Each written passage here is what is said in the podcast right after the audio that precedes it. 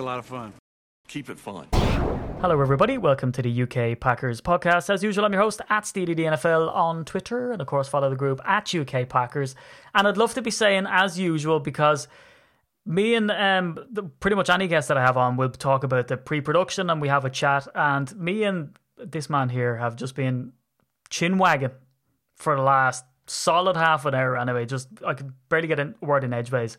It's Peter Jones, and Peter Jones, if anyone doesn't know, go to ukpackers.co.uk and check out the blog, and it's just peppered with some uh, masterpieces. And I have Mr. Michelangelo on himself. Peter, buddy, how you doing today, man? Even though I've been speaking to you for a while, how's it going, buddy? Steve, I'm I'm I'm doing really good. Just appreciate the um, chance to come on and talk some Packers football. And, is, that, um, is that true, Peter? After this game, is that true? Can you still say that that's true? Well, it's it's still true as long as I don't turn out to be the Ty Montgomery of podcast guests. don't fumble, don't fumble. In the last two minutes I'm, of the podcast, it's very important you kick it back to me. No, but I'm, taking, I'm taking a knee now. Proposing already, Peter. You spoil me. Um, so. Peter, this game uh, is right up there in the pain factor for me almost with the NFC Championship game. Obviously, we don't have a Super Bowl to go to. However, this game could be as pivotal if you were to read the bloggers out there that this loss will have a chain reaction knock on effect and basically Lambeau's going to burn to the ground. Now, that's the popular opinion out there, right? We're going to try reel that in a little bit. But what I want to get is, is I want to dip the toe in the temperature here and just find out what Mr. Jones thinks of this game. We were underdogs coming in and we had the chance to win it. In fact, we were winning this game up until the second minute and five seconds on the clock uh, before they kicked that field goal. This loss to you is it as painful as if we had went in as you know going to win the game? Is it more painful because we were meant to lose the game? Is it more painful because of the fumble? Where's your head at with this one? So, Steve, I'm old. and, and when I when I was much younger, yeah, it would have been very very painful. Um, it doesn't feel as painful now as it probably would have ten or twenty years ago, and that and that's probably because there's still half the season to go, mm. and until we get to week 16, week 17, we don't really know how important this game is or is or isn't and, and and realistically going in, if you didn't know any of what happened during the game, and somebody had said you played the Rams really close, the unbeaten Rams really close, and you've just come up short by two points. If you didn't know any of the detail, mm. you'd probably say, "Wow, they must have played really well to have, to to have done that." It is disappointing, obviously, and and the nature of the way that it happened is is very disappointing. But I can't get I can't get as down as some people that I've you know some of the posts and things that I've that I've seen today. Um, and maybe I should. Maybe maybe we'll look back on this after week 17 and say, if only that hadn't happened, we'd have won the division, would be in the playoffs. But I, I think we need to see how they play next week or this coming week in New England, the Miami game. Let's just see where we where we are there. I think anybody that's realistic would expect us to be back at 500 after the Miami game. If if you know four four and one, if if we're better than that, then then then fantastic. I think I think the season's going to be ultimately defined by what happens from the Miami game onwards. And if they were to run the table or come close to running the table, they're going to get in. And then once you're in, yeah, you're in the dance. You've got the shoes yeah, on. Yeah. But my my problem with it really is, uh, well, there's a couple of things really. Number one, I think we're kind of getting away with it because the division is still close. I think this would be a different narrative, right? If the Vikings were running away with it, or the Bears, God forbid. Um, and let's not talk about the Lions. But it's just is uh, no, no offense to all the Lions out there, including the ones in the zoo. But I'm just thinking like it's sort of papered over the cracks and we can't really go any further in the podcast without getting the conspiracy theory off our chest because the reports that we've heard out there, and again, I'm going to quote it, but I have to put in the expletive bleep if I've seen the whole thing, is that let's go from the end first, I guess. What really annoys me about this game is, and it is Brandon Bostick esque in the sense that, but I think that there's two very different intents to this in a way, and there's a different dynamic happening. Is that Brandon Bostick saw the ball and made a play in the ball in the NFC Championship game. I'm just going to specify that in case people think I think Brandon Bostick is still playing for the Packers. Um, it's just that because um, did you know? Uh, I think it was Paddy Power or Betfair or someone. Uh, they had Aaron Ripkowski as eighty to that. one yep. for first yep. touchdown score. It's like, yep. come on, Paddy, uh, do a bit of research. Um, so is that for Brandon Bostick? He went up and got the ball. It wasn't his assignment. Yes, he should have left it, but he saw the ball and he's trying to secure it uh, because he's thinking it's it's literally right there. I'll fall on it. Everything's okay. He wasn't looking to be a hero in my mind. I don't think he just literally was trying to win the game for his team um, which is almost getting penalised for being a team player. Whereas the stories coming out about Ty Montgomery is is that he's this running back slash wide receiver hybrid. Um, you know, everyone's calling for Aaron Jones to play. Jamaal Williams, you know, gets the first uh, running back moniker for some people. Um, certainly from this team, it's it's the two of them sort of rotated around. Ty Montgomery coming in playing a big part you know his identity is kind of being at a loss for a while now. He's a he's a running back with a with a wide receiver number. Um, you know, and his identity is kind of in crisis to a way to, to a degree, and people are kind of thinking, look, he's doing this to try, uh, you know, bring the ball out to try make a name for himself. Maybe he could rip off a big play. But then there's stories coming out to say that uh, he was fuming that he was pulled in the last drive and he was smashing his helmet around the place, and that when he came out, he knew and was told allegedly to not take the ball out, but he did to try prove himself and to kind of be a what do they call it? Is an fu play to everybody else that he can yeah. do what he wants. Now I don't know about you, uh, Peter, if you subscribe to this type of stuff. Now whether he was told or not, I don't know, and I hate when people go, "Yeah, he was told, you know, sack him, get rid of him." Like yeah. I don't know if that's true. Now I think that it's implied, and we've all been in workplaces where you're like, "You did what?" Obviously don't do that. You know what I mean? Don't yeah. don't put your hand into a boiling pot. And you think that it's obvious, but sometimes under the heat of the moment, you know. And we don't know what Ty Montgomery saw. Then there were stories coming out that you know he put his fists out as if to say like it's a kill sign that I'm just gonna take this. Don't bother, you know, going on your blocking assignments. I'm just gonna kneel yeah. this thing down. Then he brought it out anyway. So did you see any of that, Peter? And would you subscribe yeah. to the fact that all of these conspiracy theories that it was kind of an fu to the coach and stuff? I'll do what I want. So, so, so it's it's difficult for me to believe that that there's a premeditated fu to yeah. to, to to the coaching staff. I it may be the case, but I, I I doubt that. I think the stories about him coming off the field, throwing his helmet down because he was taken out, and that happens all the time. Yeah, uh, that happens a a lot. Um, just in this case, it, this one happened to be followed by let's just say a, a comedy of errors. Yeah. Um, I re- to be honest, I really don't know where I stand on this because I, I I'm I'm not sure of what the facts are. Mm. Um, I would have expected. You see, I think that it's difficult to expect an athlete to go against his his nature, his or her nature, um, and that is they want to make a play, they want to run the ball, and, um, and you're telling an athlete to be passive by taking by taking by taking a knee. Uh, so I think unless he was specifically reminded before that play, um, I think he's, if you like, has got a little bit of an out there because I would have I would expect that that guys are very emotional. They understand the state of the game. You know, we have got a chance to beat the unbeat Rams on the road. Everything's great. It's all rah rah. Mm that's when you I would expect my coaching staff just to step in and just say, Ty, we're not running this out. Come what may, we're not running this out. Okay, no problem. You understand? Yep, fine, fantastic. So I think there is an onus on on the coaching staff there. If the c- conspiracy theory stuff is true, then I think he's gone this week. Yeah. Because uh, because you can't have that. Um, and whilst that's not the generally been the Packers' way. You only have to look at you know Damarious Randall last year. Um, I, I, I think that so much of this has now come out that if any of that stuff is is true, then then then I'm afraid he's probably gone.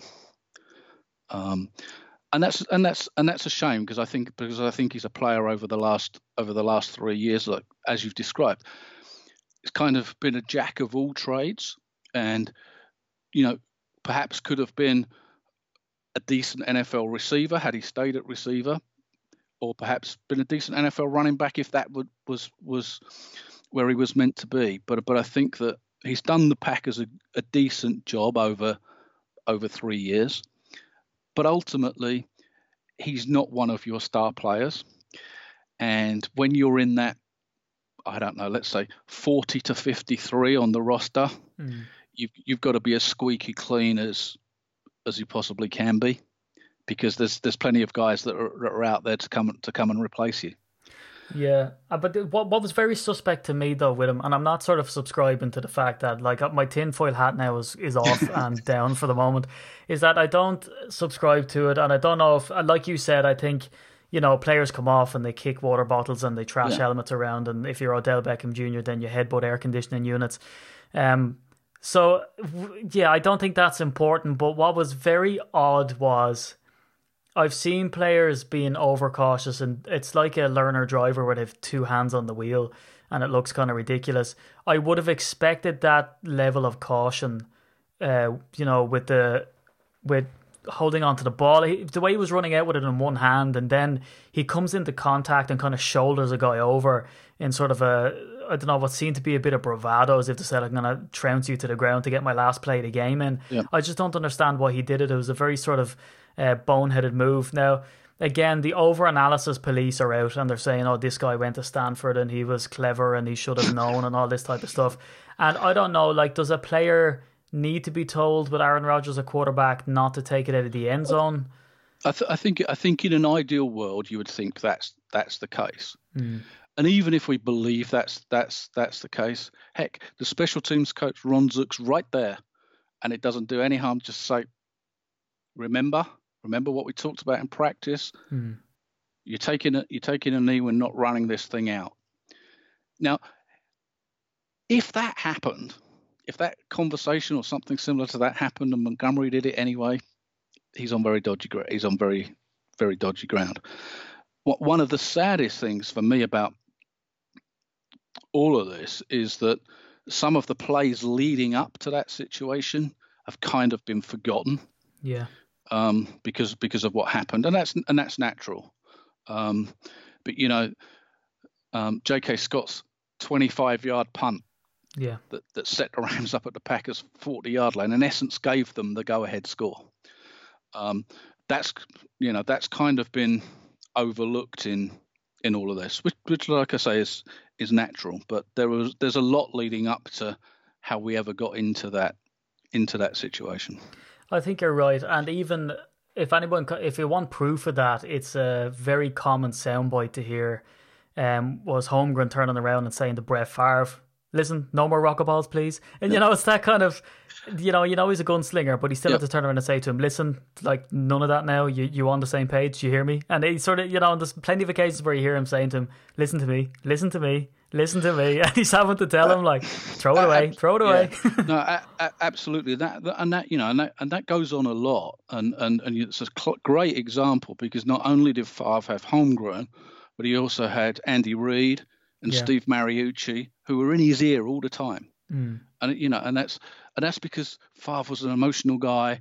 You know, as we all as we all know, thought he could do anything with a with a football, and they they they had to rein him in, and it was it was really difficult. I guess one thing to say about Holmgren, um, and people kind of miss this, and a lot of people I think in Green Bay missed this when he went there. You know, he comes across as this kind of amiable, almost Craig Stadler for those people that know golf, kind of big guy with a moustache. Holmgren was a really, really hard taskmaster and a tough guy. At the right, the right guy for Favre. And, and, and I don't know whether the Packers have that personality in any of the coaching staff right now. Yeah. Um, it's difficult to tell. You know, I don't think McCarthy's that kind of that kind of guy, and I don't know whether any of the others are. And sometimes it's probably needed. Yeah, well, that's one of the criticisms that's out there um, amongst all of the Twitterati is that they're saying you know, oh, another example again of how McCarthy is just not holding anybody to account. Um, but before this runs off the rails and we start talking too negatively, let's look at the positives because to go toe to toe with the Rams, um, you know, there was absolutely stellar, fantastic stuff on both sides of the ball. We could see the offense by and large moving the ball. Now I know there was stutters and stalls, and we came away with you know field goals, um, whatever, and it could have went further and we can say all of those things, but something that sort of stands out to me, as usual, would be Davante Adams. That chemistry is still alive and well. Five receptions for 133 yards, um, 26.6 yards uh, uh, per play per catch average, which is just ridiculous. With that long of 48, which was just a thing of beauty, of leaping up like a gazelle in the middle of the field. If I can use some David Attenborough, uh, Marcus Valdes-Scantling is one of the most important things to come out of this game. Not only two receptions, um, the long of 40 yards and the other five yarder um, on five targets. So it doesn't sound that sexy, Peter, but MVS is looking pretty exciting to me, especially because that exchange that came out with Rodgers, where apparently he asked MVS on the sideline, "What do you want?" Yeah, it's so yeah. A couple of things there. I mean, I think that the, the the the Adams play on I think it was the Packers' second second drive down down the sideline where he put the double move on Marcus Peters and I think that was the 48 yarder was was a fan, fantastic um, piece of route running by Adams. Great movie put on put on Peters and and Adams I think is is now stepping up to be the Pro Bowl All Pro level receiver. Yeah. So you know, I think he he had somebody's going to correct me on this 997 receiving yards last season or the season before so he hasn't yet had a thousand yard season. And that's kind of the mark as we know for for receivers. Um, but I but I think that he's stepped up there and he's in the upper upper echelon now of of receivers. And that play that he made on the Packers I'm pretty certain was the second the second possession really got them moving and really got the passing game moving after they'd run well on the first on the first possession. And then somehow Jones seemed to disappear from the game. But that's a another conversation we'll get to I think um, but yeah, no, Adams is fantastic. And the thing about Marcus Valdes-Scantling, um, I saw somebody tweet today, and it was it was interesting, and it was a little bit tongue in cheek. Um, the, and, and and the tweet was something like, "Don't shoot me for saying this, but MVS reminds me of a young James Lofton." Yeah, and I can see that.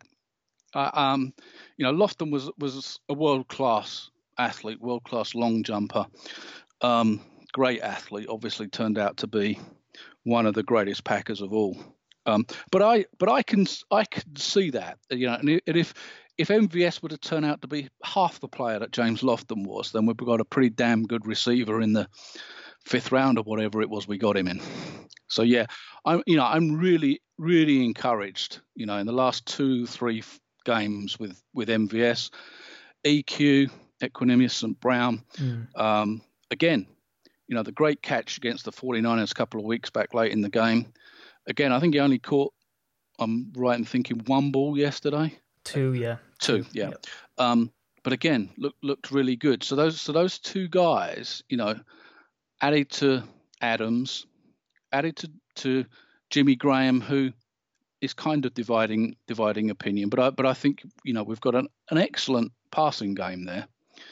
Um, and that passing game will only get better if we can sort the running game out. Yeah, and that that's the whole point. Like Jimmy Graham, I don't know if he has the Jared Cook effect, where he because he's such a big target, he's such a well known name that he drags coverage with him and I'd be interested to see what the stats are with Graham on the field, although he won't get the target.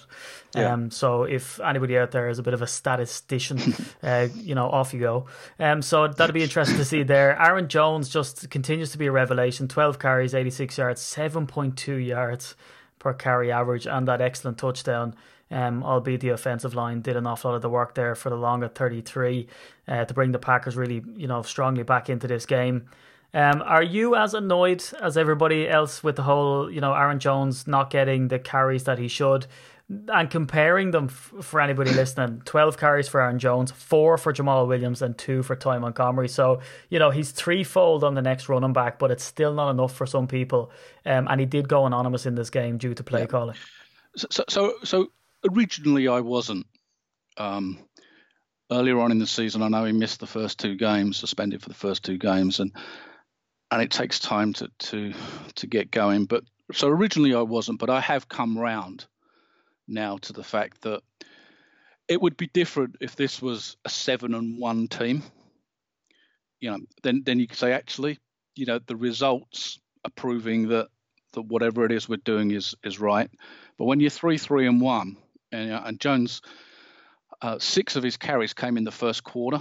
So yeah. by the end of the first quarter, you know, he's got six carries for for forty odd yards. He only had another six in the whole game. Yeah, and uh, and it's pretty indefensible to me. I, I, I, there was part of me earlier that was thinking, if you look back to the 2010 season, that James Starks came through right at the end of the season and through the playoffs and was fantastic. And whether part of McCarthy's thinking was, I don't want to get Jones beat up. As the season goes on, he's going to get more and more carries. And by the time we get to week 16, week 17, into the playoffs, he's going to be the, the main guy. But heck, the way things are going, we're not even going to make it that far. Um, so I, yeah, I've I've absolutely come round to the to the opinion that there's a problem there. Now there may be an issue that we don't know about. Yeah, that's that's the only um, reticence I have about criticizing it too much. But but on the face of it, it looks it looks bizarre. You know, say six carries in the first quarter, only another six in the whole in the whole game, and to make that even worse, then is, you know, on the play that they gave up the safety, which again is another conversation, but the play on which they gave up the safety, you're stuck at your one own one foot line. The guy that you hand it to, you're expecting, I'm going to get my big back in there. You know, Williams, even if he's going to get ahead for a yard or two, who do I have in the backfield on that play? Aaron Jones. That that is just from the outside looking in, just just seems very strange to me. Yeah, there, there were some very odd decisions. That being really pivotal, I think that's whatever about Ty Montgomery fumbling. And yes, Ty, we know you're listening, and it is your fault. But I think Aaron Jones, that that play is just as culpable. I think you know being up ten zip and then to rip off that safety, which then sets up good field position for the Rams. Now I know. Now again, I'm uh, you know I'm not even going to say that they looked out by getting those two decisions that went their way. They were just two really good football plays, albeit a bit of a dodgy one with Gurley, where you know it pops off to hand. Who was it? Uh, Whitehead. Whitehead. Yeah. Um, yeah, and then he ends up coming back in with the ball. But again, that was just a good football play, um, where he comes back in and ends up catching that. Uh, and keeping his feet in bounds. So I don't think you can sort of say, oh, they looked out with the challenge flags and they were the real MVPs of the game. Um, so I think that was the real momentum shift, and that really brought the Rams back into it. And Mike Daniels came out after the game and said that they really should have just smacked them in the mouth when they could, because in fairness, you know, they did give up nearly 30 points. Defensively, then, do you think that rings true, or are you pretty happy with the performance? And I, and finally, this my million questions in one. I said on the last sort of um, you know ten minute takedown that lasted seventeen minutes. By the way, talk about value for money. Is that the the Packers are like me playing golf or anybody playing golf, I find, is that if you go out with someone crap, you play crap and you spend half your time in the bushes looking for your ball. But if you go out with someone who's proficient, you end up upping your game. And that seems to be what the Packers are doing here. So do you think it's a case of that, that this is coming off a bye week, everybody's healthy, we're matching the Rams toe for toe, we've got a good game plan, we've extra time to prepare? Or is this a defense that you see can sort of crack on from here and keep that level of elevated performance? So, so I think it's both. Um, I mean, it was it was you know a superb defensive performance. They got away with the odd hold potentially here here and there, but that's okay. I'd rather hold those guys than than than let them have an easy easy easy reception. And Jaire Alexander was fantastic. You know that that's that's why he was drafted for for that kind of game for those kind of plays that he made. So I'm quite optimistic about the the the, the defense. The the concern I have, and it's probably we have this every year, and and some of this is driven by the salary cap and everything else is is is is the depth.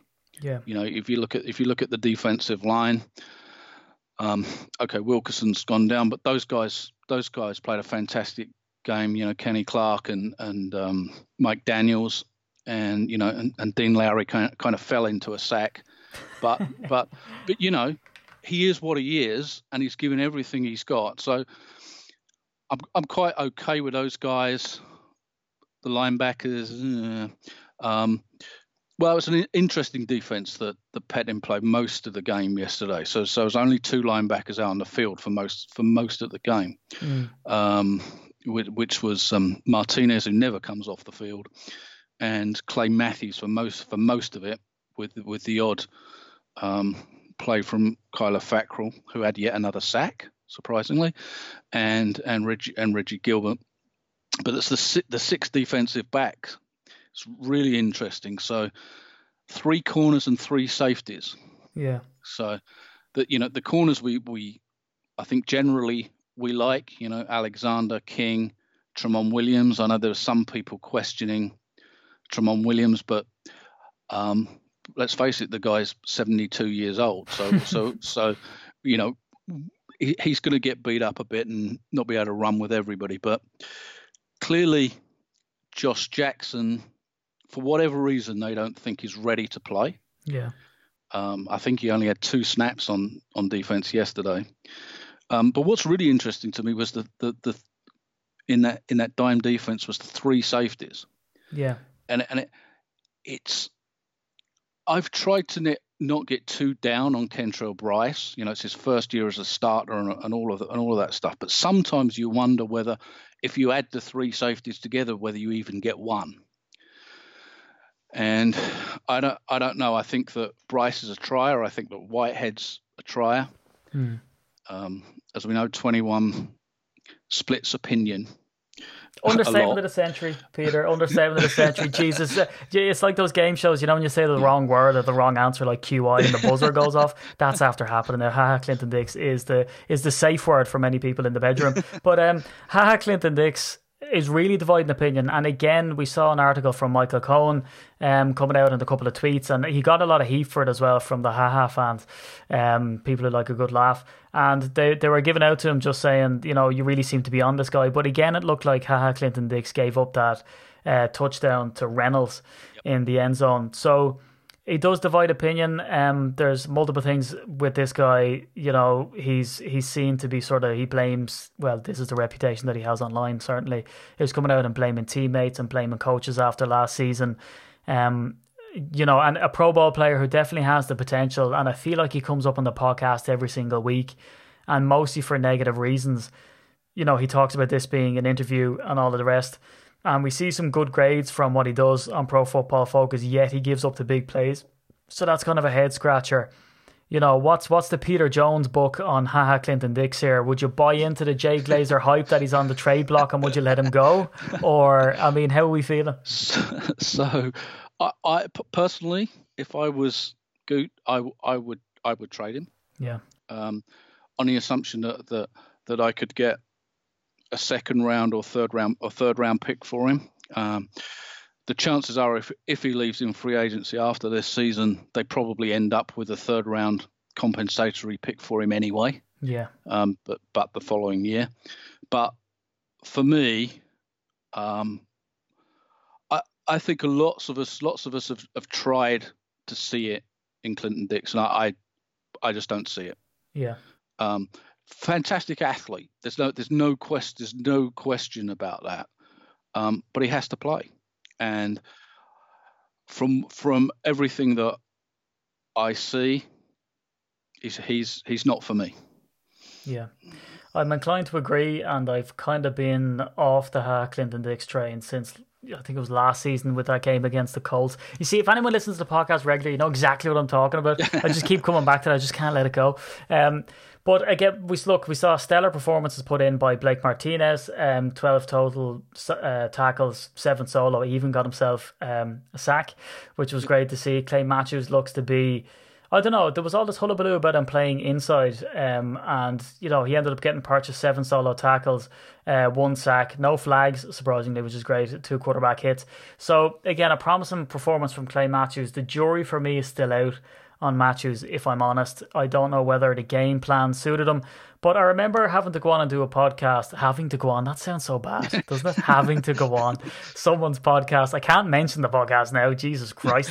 Um, so I remember going on a podcast and they you know, wanted me to talk about Clay Matthews in it and sort of how the defense were doing. And I was like, okay, I'll have a dig because it was all over the media at the time. Like, oh, I can't believe they're wasting Clay by playing him inside when they should be playing him outside. Oh, he's he's wasted there. But when I looked into the stats, he actually had more sacks and tackles from the from playing inside than outside, which I found pretty shocking. And in fact, he'd elevated his game much more inside than he had in the last number of seasons, which I was like, Jesus, that's, you know, counterintuitive. It goes against the narrative that's in the media, so you can't always listen to the buzz headlines. Um, were you as impressed with, with Clay in this game? Uh, or is really just the defensive starlet always going to be in this game, Jaire Alexander, who was just played lights out? Yeah, I, I think I think that Alexander is going to be you know, who was the defensive MVP, if you like. Yeah. Um, but I think that Matthews, to me, played the best game that we've seen him play this season. However, you know, we're at the point in his career where he's not the 2010 Clay Matthews, uh, and you know, like all of us, as we get as we get old, um, the body's breaking down a bit. Can't run quite so fast. Needs more more time off, etc., etc.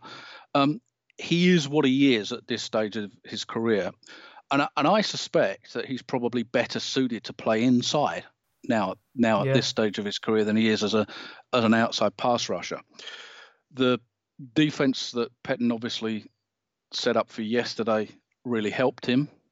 Um, and he kind of is what he is because we don't have anybody else to rush the passer from the edge. You know, um, Nick Perry was he even playing yesterday? Do you know um, what? I was very was... surprised when I saw his jersey number in the highlights. I was kind of like, really? I don't remember seeing him when I was watching the actual game. So, so, so, so, he wasn't on the inactive list. So he was out. He was out there somewhere, apparently. Um, but you know, Matthews is still the top edge rusher that we have, and that probably says it all mm. about about where this where a either where this defense is and where it can go, but but b perhaps the the, the tools that Mike Pettine has to work with or or doesn't have to work with, and you have to believe that come the draft that that the edge rusher position is the one that they're going to have to going to have to concentrate on.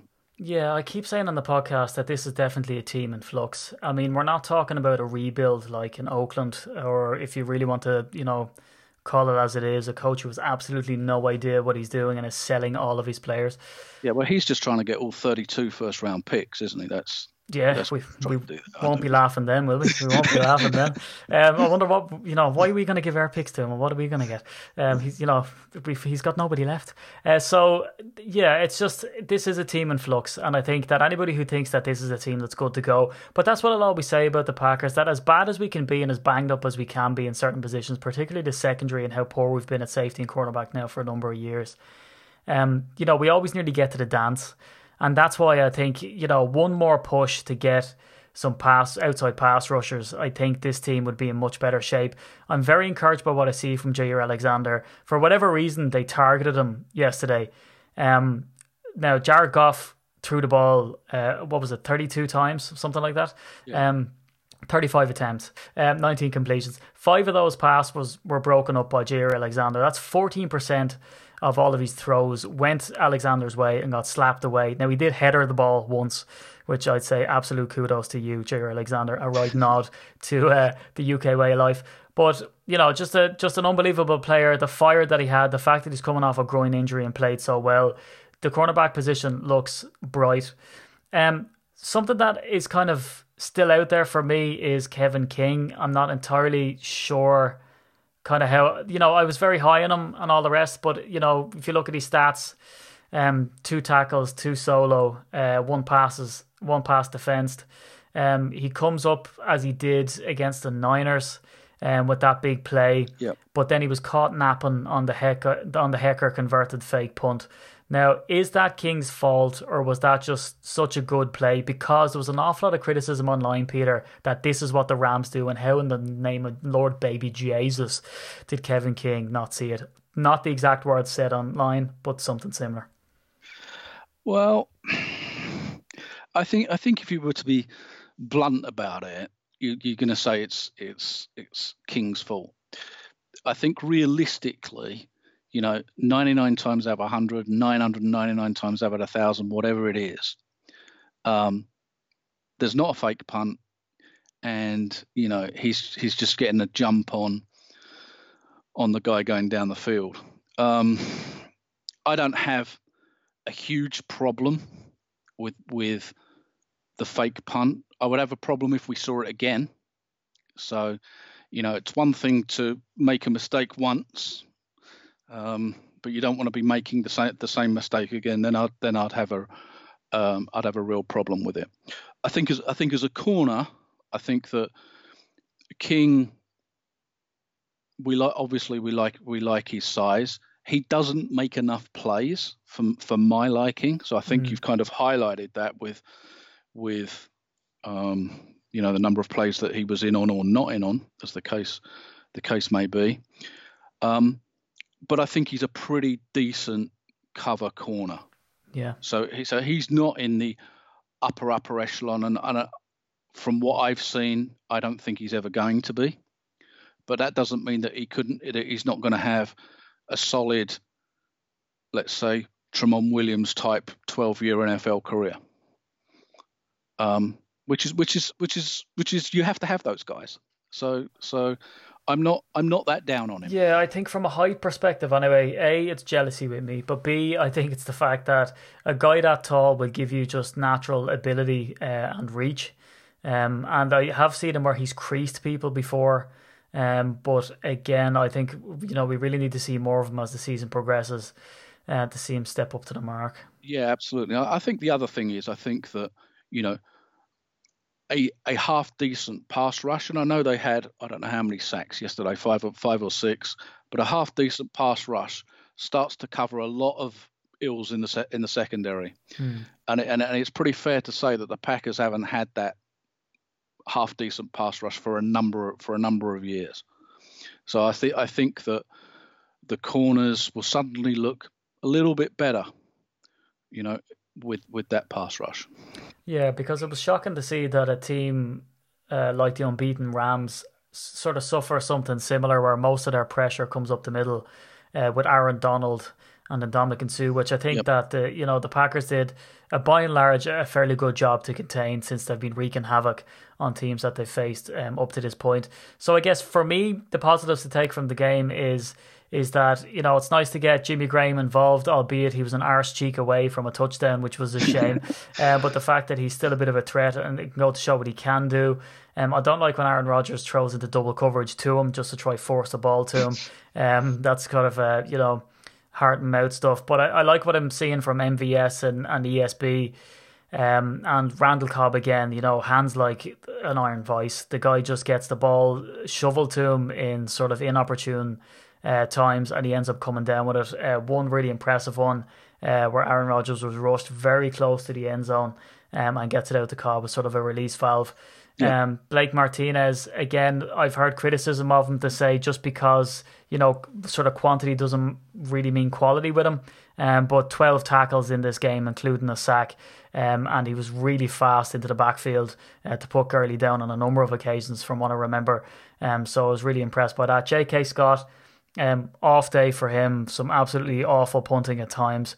Um, a 55 yard long uh, which was good. But uh, apart from that, we've seen some really atrocious stuff, as you said earlier in the podcast, to kind of set him up. Uh, but by and large, the defense. Uh, just a great scheme from Mike Pettine, and it's good yeah. to see that he's kind of finding his groove, which I, I really hope continues. Is there anything else then, uh, Peter, that sort of stood out to you in this game, be it good or bad at this point? No, I, th- I think we, I think we've covered most of it from a from a Packers perspective. I, I, I, think there's a lot of reasons to be positive. I know, I know it's, it's it's easy for us to get down the way the game ended, but I think that to play as good as even up with who I believe are the top team in the NFL right now mm. is a is a, is a pretty good performance. Can they follow that up with just as good a performance, which which they'll need in New England this this coming week? I think that'll be the that'll be a true test. You know, if if if they come out and and and and lose by 21 points this this coming week, then that won't be good. Yeah, and if anything else, I, I think what you said is right. I guess as a parting shot to this game, if you can go toe to toe with an undefeated team and really most of the way through that, well, actually all of the way through that game to lead until it comes down to two minutes. Um, you know, you can't say that you've been out coached. You can't really particularly say you've been outplayed. Um, you know, you're you're in it to win it at that stage, and really everyone will be coming away. Every player will be coming away thinking that that's a game that we basically just fumbled away. Um, you know, and if you look at the safety, had we not suffered that safety, this would be a tied game as it was. Um, and you sort of wonder how the game was to go then. So I think if that doesn't give them sort of a bit of a pep in their step going into this next game, because that shows that this Packers team are capable of beating the unbeatable. Um, so as you said, I think it, it is right. If we can't beat the Patriots, if we do get waxed by the Patriots, I think we've sort of lost our identity, and it's yeah. looking pretty ominous. Yeah. The other thing for me, I just wonder whether any of the officials had any yellow flags yesterday. Uh, I don't know what I don't know what the stats were, but one of the things I noted down was there don't seem to be any flags in this game. Now I'm sure there were the there was the odd penalty here and there, but there weren't very many. It was yeah. a game that seemed to be played with no penalties. It was pretty odd. I think what was the stat at the end of it? Was there only two penalties or something like that? Was? Is that what it was? That's yeah, what I remember mid game. And I don't haven't looked at the stats now myself, but yeah, that's weird. Odd. Anyway. Yeah. Oh well, it must have been a laundry day, and they were like, "If you got any yellow flags, no, just red ones." So we're just going to give extra ones to uh, Sean. They ran, they ran out of them earlier in the season or something. Yeah, but um, yeah, on Clay Matthews, they're just not allowed to do it anymore. It's an embargo. but listen, uh, Peter, you do some fantastic work um, in the community. You know, you're very charitable. No, you do some fantastic work uh, for ukpackers.co.uk uh, in writing your articles. It's always a pleasure to get them in and up um, for the people, and they're always well received. But like I was sort of saying to to people before, when you read an article, you can more often than not tell the depth of experience and knowledge that a person has, right? Now, Peter is blushing at the moment. His head is so big he can't get out the door. So we're going to have to keep him in and just relax him. But I'm now on two knees. Two knees. It's yeah. unbelievable. um, but yeah, it's just. Um, there's a joke in there somewhere, but yeah. it's just. Uh, hold on, did we cut it out? Did we not cut it out? We leave it in. Um, so, hold on, there's a joke there too. So anyway, Peter, um, you know, you've been a fan for a very long time and you've a very interesting story as to how you become a fan and also your interactions with some people around the Packers organization from being a fan and a writer and um, just an all round, you know, uh, just NFL nut is just fascinating. And I'd love to be able to bring that to the people. Can you tell us what year did Peter Jones, little Peter Jones, uh, become a fan and how? And we'll amble then into just the ridiculous stories that you have that are connected to the Lombardi era coaching so, stuff. So, yeah, so 1978 was um, my first year as a as a Packers fan, and unlike lots of kids, Steve, I was into every sport. Yeah. Um, not very good at most of them, but I was kind of into every sport. And I used to live near a U.S. Air Force base, and the guy next door to me was from Madison, Wisconsin mm. and big Packers fan. And he kind of got me started as a relatively young kid. And um, I used to go to the Air Force Base and see games on TV. And he showed me how to get the American Forces Network, which I'm sure that some of the listeners to this podcast will have tuned in at ridiculous hours trying to listen to the American Forces Network on the radio. Yeah. In, in between the Spanish opera singer who used to fade in and out on a Sunday evening and and stuff. So yeah, 1978. So this is my, I guess, 41st season as a Packers fan. So um, more than two fifths of the Packers' history, I guess that is. That's um, that's absolutely and, bonkers. You're pre- that's probably longer than an awful lot of people listening to the podcast have been alive. I I was suspecting that. Yeah. Um, yeah, you were thought that I just said it. That that's bonkers and I was only one when I started, obviously. One, yeah. Well, that's it. You were born and raised into into it all. That's nuts. And so, when did you first go to Green Bay then to get your first taste of, of live football? Because what fascinates me about fans who get into it, uh, like you did, and we have um, Andy Davies comes on the podcast and he talks about Forces Radio and yeah. listening to it. And uh, Paul Davies, I think, is Forces Radio. Andy Davies talks, I think it's Force Radio, and he talks about getting the magazine and doing the play by play, you know, a week after and all that kind of thing. So, how long from 1978 to actually getting yourself over there? So, so it was in the 1990s before I first I first went there, and it's interesting that you mentioned Andy and Paul because. Mm um, we tried to get something going, kind of as fan club wise, in the in the nineties. But you know, and we had kind of a newsletter and stuff for, t- for two or three years there, but nothing like what what you guys have, have done. So I really appreciate the hard work and whatever that that, that you guys have, have, have put into it. But Andy and Paul, I've known from back in that in in that time, so it's, mm-hmm. it's really really cool that they're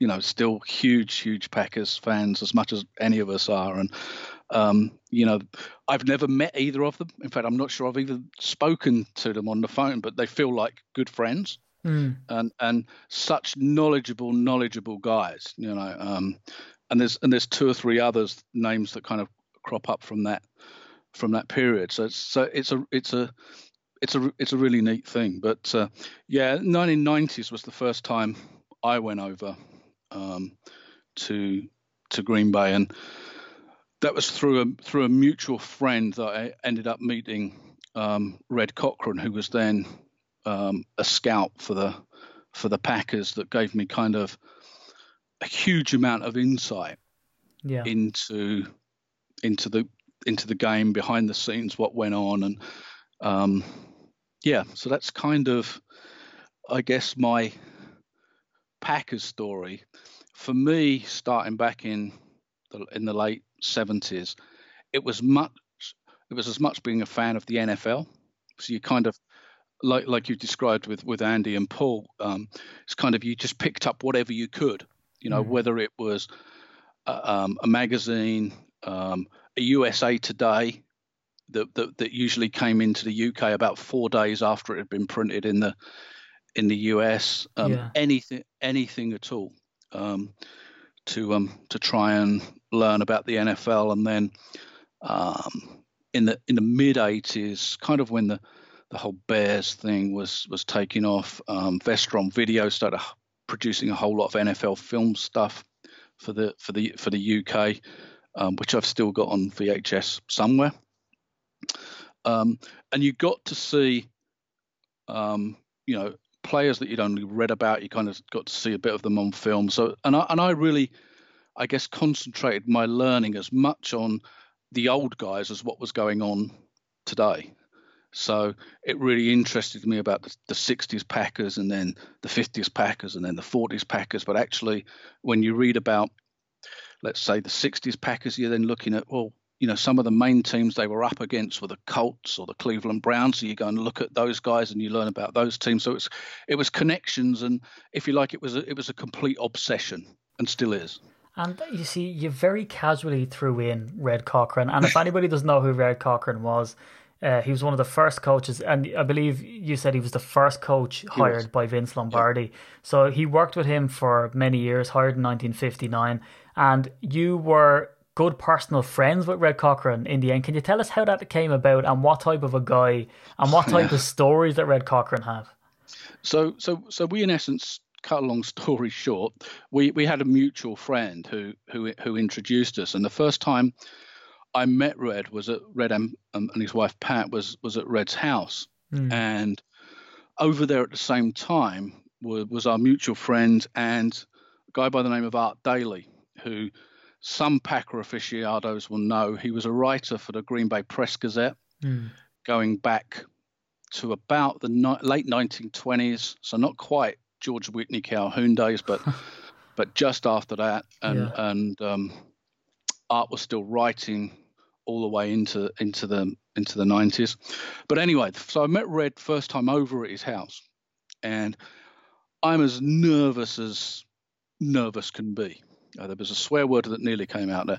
I was as nervous as, as nervous can be because it's kind of the first time I'm meeting somebody that I've read about, but but also this guy coached with with Lombardi. It's like, how do I even talk to this guy? So I, I go in into the house and introduce. And first thing he says to me is, "I've got a job for you." What? Okay.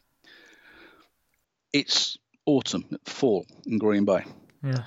My job is to rake up the leaves in his garden. so so so for the first two or three hours of spending time with Red, it was all raking up the leaves in did the he, garden. Did he supervise? did he coach? Was he in the backfield telling you what to do? what the hell's going on out there? He um he um we did it. We we we did it together. But uh, um, yeah, it's just one of those huge gardens with with loads of leaves. So I guess I earned my keep or whatever that that day. And from then onwards, we just we just hit it off. And and every time I went back to Green Bay, I stayed with with Red and Pat. And um, yeah, until until Red passed away in 2004, and Pat's still going strong, really good friend. I spoke to her on the phone on Friday, actually, just gone, mm. doing doing really well. Um, but yeah, I mean, Red was a guy that you could. He was a he was a southern southern guy, so kind of told it like it like it is. Didn't mince his words. Had lots of stories, and and just to sit down and listen to him talk about anything to do with football, whether it was the Lombardi days, whether it was the game that was on TV now, whether it was back to his college days, whether it was Curly Lambeau, mm. whatever whatever it might be, was just it was just mind-boggling, and um, to the point, Steve, where I had to before I went to bed every night, I had to get a notebook out and write the stories down because I knew that I would never remember them all, and I'm sure there's some to this day that I've I've forgotten. But um, I hope he had a good shorthand for the F word because he sounds like a, a colourful guy. What what what was your favourite uh, Lombardi Cochran story that he ever told you that um, you can repeat on the podcast? Yeah, I think that.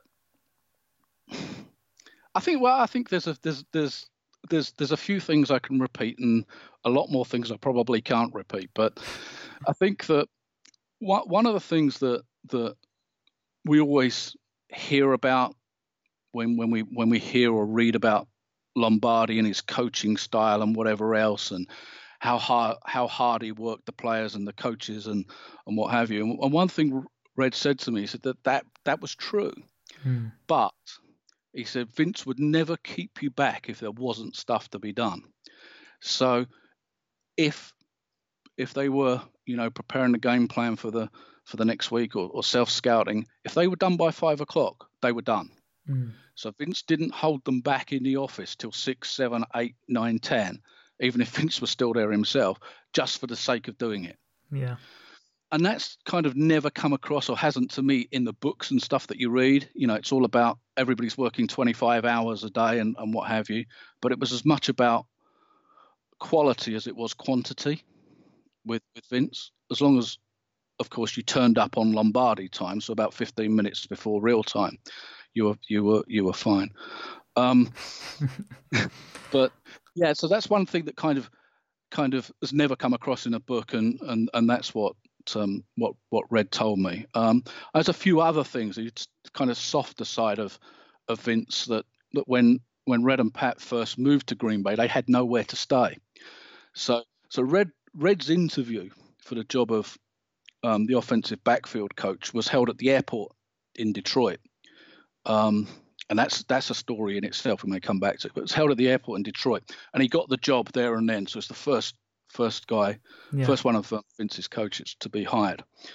Um, and I and I believe the very next day, um, Red and Pat got up and, and moved to Green Bay, but had nowhere to stay.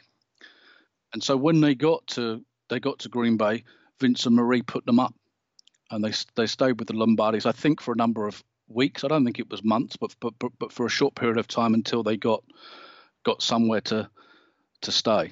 Um, so so was a softer side to Vince, and and you know Red used to say that that Vince absolutely looked after the families and the wives and and and that kind of thing. So there was that you know that family side to to Vince that I think we probably all knew was there, but to hear it um, first hand, if you like, or second hand, was, um, I guess, confirmation of that.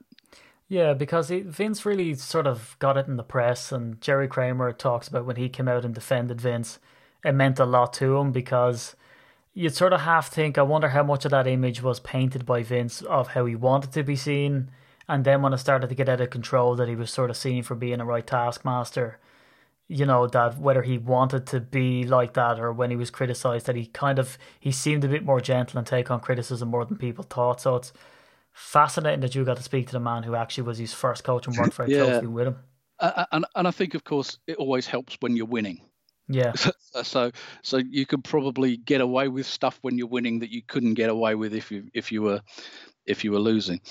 A um, lesson Mike McCarthy's taken to heart uh, over his coaching period. Poor old Dom Capers stuck around. Don't worry, Dom. They won't realise. Just sit tight. Um, that and look, you have stories about um, Dan Currie, Ron Kramer, um, and fascinating stories as well. But what I'd like to do is, and I'm sure everyone out there will agree, is that Peter, we have to get you on um, as soon as we can and go through some of those stories because they're just just mind blowing. And the fact that you were, you know, telling stories about, you know, getting mail from these guys with with plays and and patterns, and it just your experience beggars belief. But if anyone wants to actually see and read some of your stuff, uh, go on to ukpackers.co.uk and just run down through the blog and give yourself a good hour. Go down and just click on each of those articles because they're fascinating. And of course, Pete, you bring in the power rankings every week. um, how much of a kick do you get out of the power rankings, by the way? Because it, it's suspicious that your Packers little segment of where they land is always twice as long as other teams. um, but uh, you know, because you are you're pretty much an NFL nut. In fairness, I mean, do you consume an awful lot of the games during the week? Yeah. So so um, I'm I'm fortunate. My wife's my wife's very good to me. She's American, mm. and so so she grew up as a as a Houston Oilers fan actually. Um, so she's teamless. um, um, but she's very good to me. So so yeah, I I watch a lot of a lot of football. Mm. Um, so obviously, like like like most people, you know, you get the live games on Sky and what have you, and you know every college game that's on um, I tend to I tend to watch some live on a on a Saturday evening and then have to record the rest and watch it during record. Is that kind of I am in the 1970s now. I've got my V8 my VHS at my Betamax, and I um, but uh, you know I DVR or whatever it is they're called these days. Yeah. I I, I, I, um, I think record's okay, Pete. I think okay. you get by you get by for another year or so on record. Okay, so so so yeah, record those and watch and watch them watch them during the week. Um, so yeah, I, probably too probably too much football. So by the time the end of January comes, um, it's probably time for a little break before before we get to the excitement of the draft. But uh, yeah, so but I'm you know I'm I'm I'm very lucky. My wife my wife is a football fan too, so she kind of indul- indulges me. See, that's the thing. Tactically marrying an American, fantastic. I've tried to uh, get Joan to, you know, look at Clay Matthews in a in a saucy way, and it's just not working. I just can't, just can't get her to it. Jaire Alexander might turn things around, though. Have seen that guy's eyes? Um, but Peter, it's been great having you on. I guess um, uh, a bit of housekeeping. Uh, we'll do it real quick. ukpackers.co.uk forward slash offers. If you're looking for 10% off. So we're coming up to Thanksgiving now, and Black Friday usually happens after Thanksgiving, if I have my American correct, um, which means that there's a massive sale usually on NFL Europe Shop. So uh, if you save the offers page to your favorites, you can keep smushing that link and get yourself 10% off. It certainly comes in handy uh, for me with family members' presents and all the rest. On top of that, there's offers for Gridiron Magazine, uh, Pro Football Focus, which again I'm a massive fan of. Uh, you can get a fiver off their basic package, 20 quid off their bigger package uh, for anybody that's interested. Um, and touchdown trip. So our group trip is going ahead uh, still, would you believe, to go over to see the Miami Dolphins. So I'm stoked about that. Did I say stoked? So I'm stoked about that. So that's flying out from Heathrow this year, um, but you can fly from wherever, and you know you can book Packers trips throughout the year, also playoffs, and you get that big discount for being with the UK Packers. This is the part of the podcast I feel people just switch off. But um, so yeah, um, that's the housekeeping. So coming up is the 17 minute, 10 minute takeaway, and this week I have Wes Hodkiewicz of Packers.com on, who's going to do a really quick preview of the Patriots game. Uh, so it's always good to have Wes on. Um, and yeah, there's lots of exciting stuff coming up. And if you really liked um, Peter on the podcast, just go to at IT Hedgehog and you can find him on there. Brits and Grits Jones on Facebook and ukpackers.co.uk to read all of his stuff. It's absolutely fantastic. Peter, I can't thank you enough for coming on. Um, so we're probably going to spend, you know, another two hours after this podcast is recording just talking about Red Cochran stories.